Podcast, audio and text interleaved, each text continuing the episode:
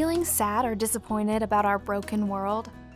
Dannah Gresh confesses how the events of 2020 and 2021 have caused a root of bitterness to grow within her. She'll help you take inventory to see if you might have one sprouting up and give you the first step in overcoming it. This message was recorded in the Pure Freedom Sound studio without an audience because, well, the global pandemic. Here's Dannah. What makes you feel sad? I wanted to jump on here today and just be as transparent as I can be so that maybe you can avoid a trap that I've fallen into without even realizing it. Bitterness. It has me in its bonds, and I'm, well, right now I'm fighting to get out. As we come to the anniversary of what what was really the first time most of us heard the word coronavirus, I'm bitter. And I honestly didn't realize it, but today it, it began to make some sense to me. And I'm, I'm kind of hoping that my clarity, the clarity that I've recently found, might help you discern if it's happening to your heart too. Now, you've probably heard of someone becoming bitter towards another person because they refuse forgiveness to that offender but is it possible that we can become embittered by painful circumstances? I think the answer is yes. And if you need a biblical example, I can point you to one the book of Ruth. Check out Ruth's mother in law's heart. Naomi doesn't just feel bitter, she tells everyone to start calling her Mara, which means bitter. In doing so, she's identified first and foremost by this rogue emotion. Let me read to you Ruth 1, verse 20. Naomi said to them, Do not call me Naomi, call me Mara, for the Almighty has dealt very bitterly with me.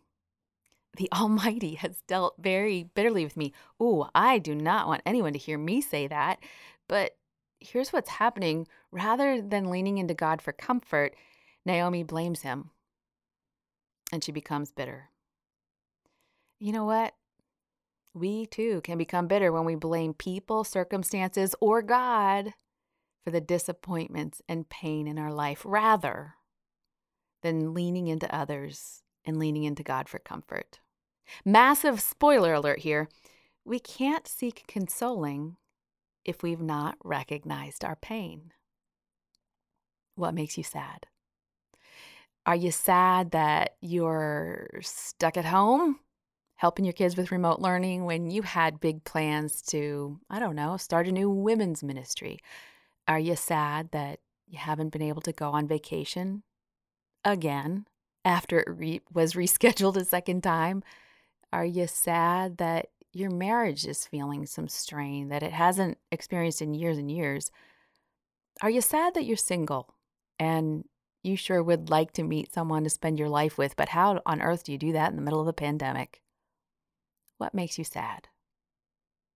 We've been tested in a refining fire we have. And the heat, it didn't seem so great at first, did it? And let's be honest, I want to be clear that many people that I know have endured much more painful testing than I have. Maybe you know somebody who's in a much more painful place than you are. But it seems like this heat and this fire, it's not going to die out anytime soon. Here's the thing you know that fable about the frog being slowly boiled alive?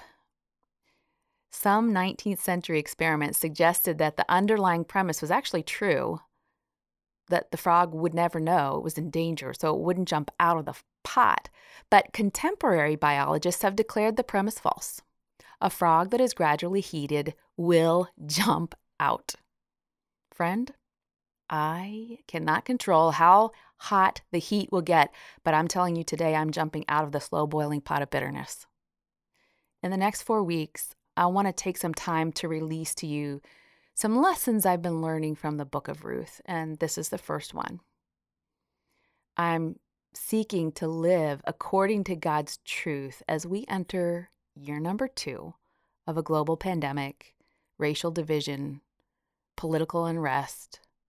I need these lessons. I need these life lessons, and I hope you'll find them helpful. Life lesson number one from Ruth it's okay to grieve. It's okay to be sad. In fact, I think is essential. One year ago, my career was the stuff my childhood dreams were made of. And by that, I mean when I was eight years old, I walked forward in my church at a missions conference and I prayed that God would make me a Bible teacher and a missionary. A year ago, I was writing my first Bible study for women, Habakkuk. Some of you have done that study with me. And I had recently become the co host of my dear friend Nancy DeMoss Wolgemuth's Revive Our Hearts program. At the time, a year ago, I was packing my suitcase to go speak at a conference for several thousand Latin women, Mujer Verdadera. For a girl who dreamed of this her whole life, it seemed like things were really falling into place. Hey, you know, when I think about it, my personal life was pretty neat and tidy too. All my friendships were on track, and get this, we were actually unified in our opinions on major life issues. Who knew how frail that was to become? Fast forward to February 2021, and I just feel empty. And that's how Naomi expressed the way she felt after a year of heartache that was admittedly far worse than the year I've just been through. She'd lost her husband, she'd lost her sons, she was having to move, she was in the middle of a famine. She articulated her pain this way in Ruth 121. I went away full, and the Lord has brought me back empty. I don't know about you, but that feels like my year. Do you feel empty too? One specific place that feels just so vacuous is my writing and teaching opportunities. Now, stick with me because this might not be where your hurt is, but it's where mine is. My writing and teaching opportunities have been swallowed by the day to day grind of necessary administrative duties at True Girl. We've worked so hard as a team to shift from what was a touring ministry to keep bringing tools and resources into your homes that bring mom and daughters closer to each other and closer to Jesus. That's included a lot of live events and a new monthly subscription box. Those things didn't happen easily. Those things happened by me leaving my writing and doing an administrative job full time.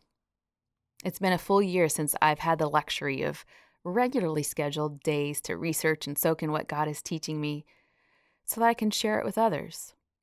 I had to call my publisher just a few weeks ago and delay a book that was set to release this year. It was a sad moment for me. Well, if you're a teacher, you already know this, but asking a teacher not to learn and package what she's learning for others, well, that's like asking a fish not to swim. But I wanted to wear my big girl pants this year. I needed to. I wanted to do whatever needed to be done to get all of us through this. What have you lost this year? What corner of your life feels empty? I bet you put on your big girl pants. I just kind of think you might be that kind of girl. You did what you had to do, didn't you? But I have to ask did we forget one important thing, one really important thing in our personal respond to the global pandemic to do list? Have we forgotten to grieve? What's happening in our world right now is very sad. And God has gifted us with an appropriate emotional response. Listen, people are lying, they're fighting, they're killing each other and they're dying from a virus. We've lost jobs, chances, vacations, relationships. Our children and grandchildren need to see us use the emotional tool God created for us to process disappointment and loss. We need to grieve. And I really haven't done that. The scriptures are full of advice for us to weather trials and testings, and today I found this precious treasure. 1 Peter 1 6. It says, In all this you greatly rejoice, though now for a little while you may have to suffer grief in all kinds of trials. Peter is writing to believers who'd become refugees as they fled persecution. They missed their friends, their families, their jobs. They missed their normal. Sound familiar? Though our circumstances are certainly different, it seems like they might have been missing some of the same things we are. And while this chunk of scripture points us towards the hope of Christ, it's also embedded with permission to do something important grieve. I wonder could Naomi have avoided bitterness if she'd just taken the time she needed to cry and ask God to hold her heart tenderly? Earlier, I mentioned that we become bitter when somebody has wounded us or when circumstances cause pain in our lives. That's not exactly true. We become bitter when we don't have an appropriate biblical response to people who wound us and circumstances that disappoint us. You hear that? When our response isn't what God designed us to do, that's when we become bitter. And the beginning of a godly response is sadness. I've been doing so many things right to get myself and others through this crazy year, but I forgot one. It didn't occur to me that I needed to grieve, that I had permission to grieve, even the little things. After all, they came sort of slowly, one by one. I lost little things day by day. My life changed ever so slowly. And here I am, sitting in a life that looks quite different from the one I was living just one very long year ago. When I left my office the other day, I realized how much I miss my work as a writer, as a teacher. It's why I'm sitting here in a room all by myself with just my sound producer, Dylan, teaching you because I have to. I need to. I want to. And just like I did two days ago when I figured this out, I cried. Um, I'm crying now. Sorry. Told you I would be transparent. I have the feeling that this is the beginning of something good. What have you lost this year? It can be just something as silly as taking a day to research and write a blog or a podcast or delaying a book, those are those are not life-altering awful things. Those are just disappointments. But it's okay to be sad about them. What have you lost? I want to be clear, I'm not just talking about the really big things. The big things in our world, they need to be grieved over and cried over. And I've done a little bit of that. I have grieved over the pandemic and the lives lost and, and the political chaos and the racial pain. It's just that I miss the little things and they need to be grieved too. They deserve to be acknowledged. So I encourage you, take another quick look at that familiar verse, 1 Peter 1 6. We don't just process grief in really big trials or truly horrific ones. God's grace and kindness makes room for us to, let me quote, suffer grief in all kinds of trials, even the little ones. Today, I give you permission to grieve. Does your daughter need permission to be sad too? Dannah's ministry for tween girls, True Girl, has released an all new study for girls ages 8 to 12 based on the book of Ruth. It's called Ruth Becoming a Girl of Loyalty. Together, you'll explore topics like finding joy in hard times and seeing God in painful circumstances. Learn more at mytruegirl.com. This podcast was produced by Pure Freedom Ministries.